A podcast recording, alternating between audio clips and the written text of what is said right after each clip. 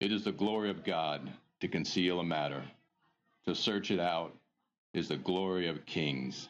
This is the Message to Kings podcast.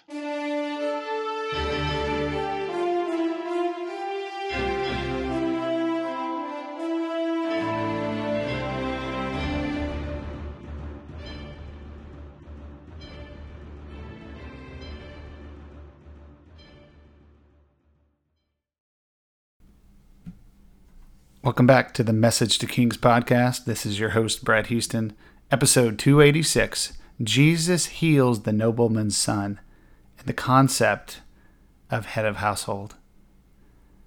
So far, Jesus has mainly preached and healed the lowly of society, with the exception of the centurion servant. In this episode, we see a royal official, most likely a member of King Herod's family, searching out Jesus. He doesn't just look around for the convenience of Jesus. No, he sought Jesus himself. He traveled to another town to find him for the healing of his son. The journey was at least 10 miles from Capernaum, and it wasn't a small journey back then. I mean, this, this royal official of Herod was desperate for Jesus' healing touch.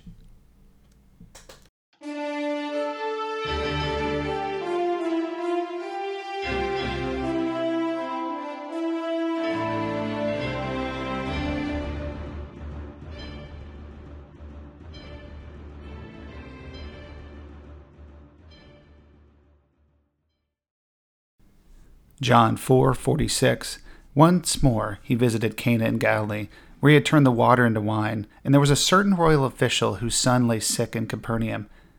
And when this man heard that Jesus had arrived in Galilee from Judea, he went to him and begged him to come and heal his son, who was close to death.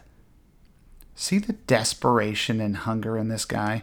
We, we can't miss how important this is. He's probably a family member of Herod. He dines with the king. He's part of the ruling class. He's royalty. He's beseeching Jesus for healing.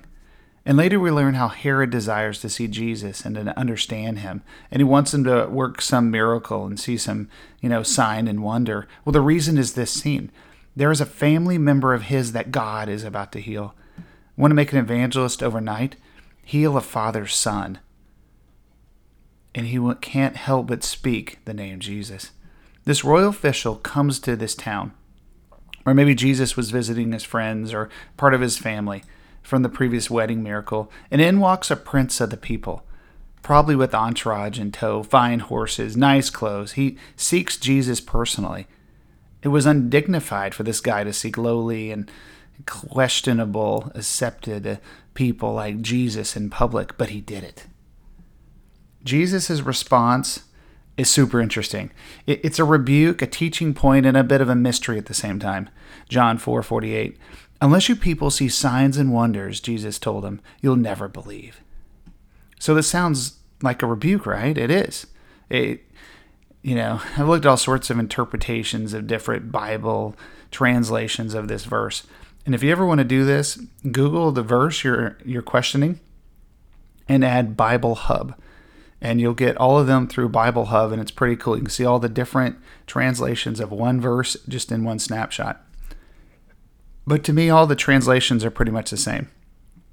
It reminds me when Jesus revealed himself to Thomas after the resurrection. He blessed him and shows the hole in his hand or wrist or side, and, and Thomas believes. Jesus says, Blessed are those who do not see but believe. It's a revelation, a rebuke, and it's also controversial. And it doesn't mean Jesus will not reveal himself to others. No. But it does make a point about faith. Thomas's faith was wavering, while the others were not wavering as much. They passed the faith test. Thomas nearly failed it. And now Thomas becomes our example for all generations of doubting. Is Jesus rebuking the royal official? Yeah, but not really. The official came to Jesus for healing, but it appears he didn't believe he was the Son of God at the same time. So he just wanted him to heal his son, but Jesus goes further and will heal his heart. He would reveal he was the great physician, but at the same time, he wanted to reveal more. And that's the greatest miracle. That's what God wants to do. He wants to bring everyone to the point of salvation. I see it as a rebuke, but at this, but also a point that Jesus wants to do so much more. Let's never ever forget the greatest miracle of all is salvation, a new heart and a new mind. Jesus will do a physical miracle to set up the greater spiritual miracle. John 4:49 The royal official said, "Sir, come down before my child dies." "Go," Jesus replied, "your son will live." And the man took Jesus at his word and departed. So Jesus just declares he would be well. And what I find remarkable is that the official took him at his word, just like the centurion. Another powerful man believing in faith and running with it.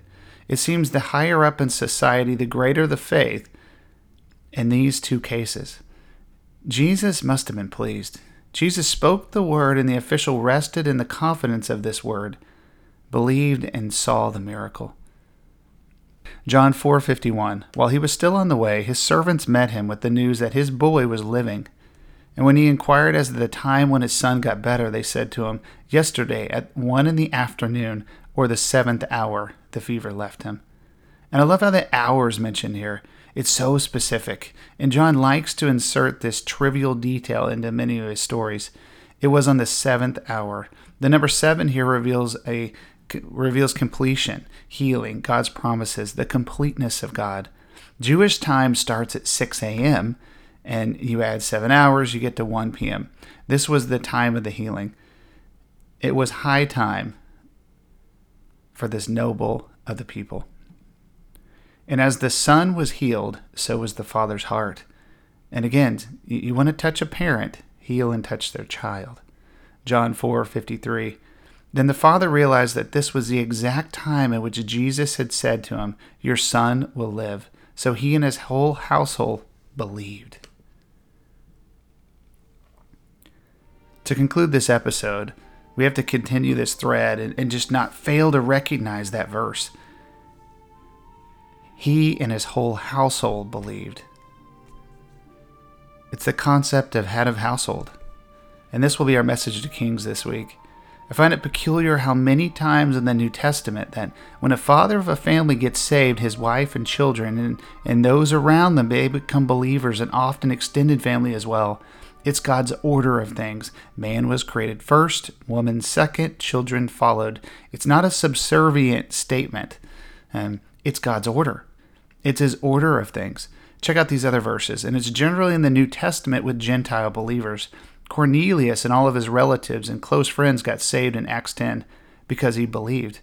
His belief became their belief. It's God's order in a family. Even the apostle Paul told the Philippian jailer this in Acts 16:31. They replied, "Believe in the Lord Jesus, you will be saved, you and your household." Paul goes so far as to say, "Believe and you will be saved, you and your family."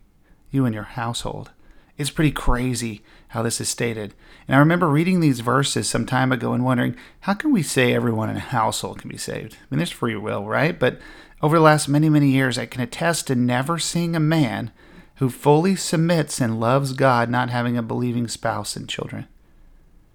The man must be a true believer. This is the condition, not a modern day Pharisee and I've seen many believing wives, yet stubborn husbands who don't believe. And that's pretty frustrating. And this is no steadfast rule, right? So take Hosea. He's a picture of Father God in an unfaithful Israel, but it's an example of an unbelieving woman and a faithful man. So it's not a steadfast rule. And like Job, you don't build your theology on a rare example.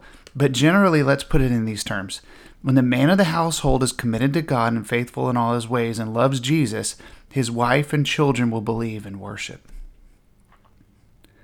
So, this is a call to those out there in authority, to the officials of the land, the fathers, the bosses, the managers, directors, VPs, government officials.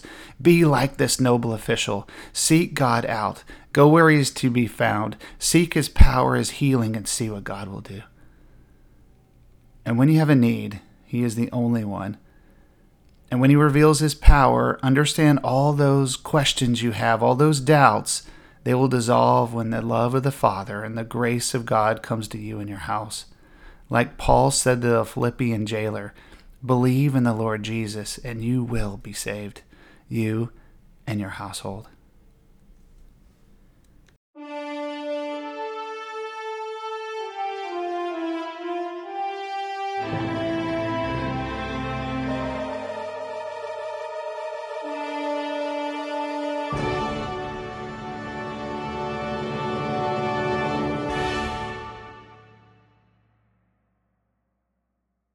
Thanks for joining us for this episode of Message to Kings.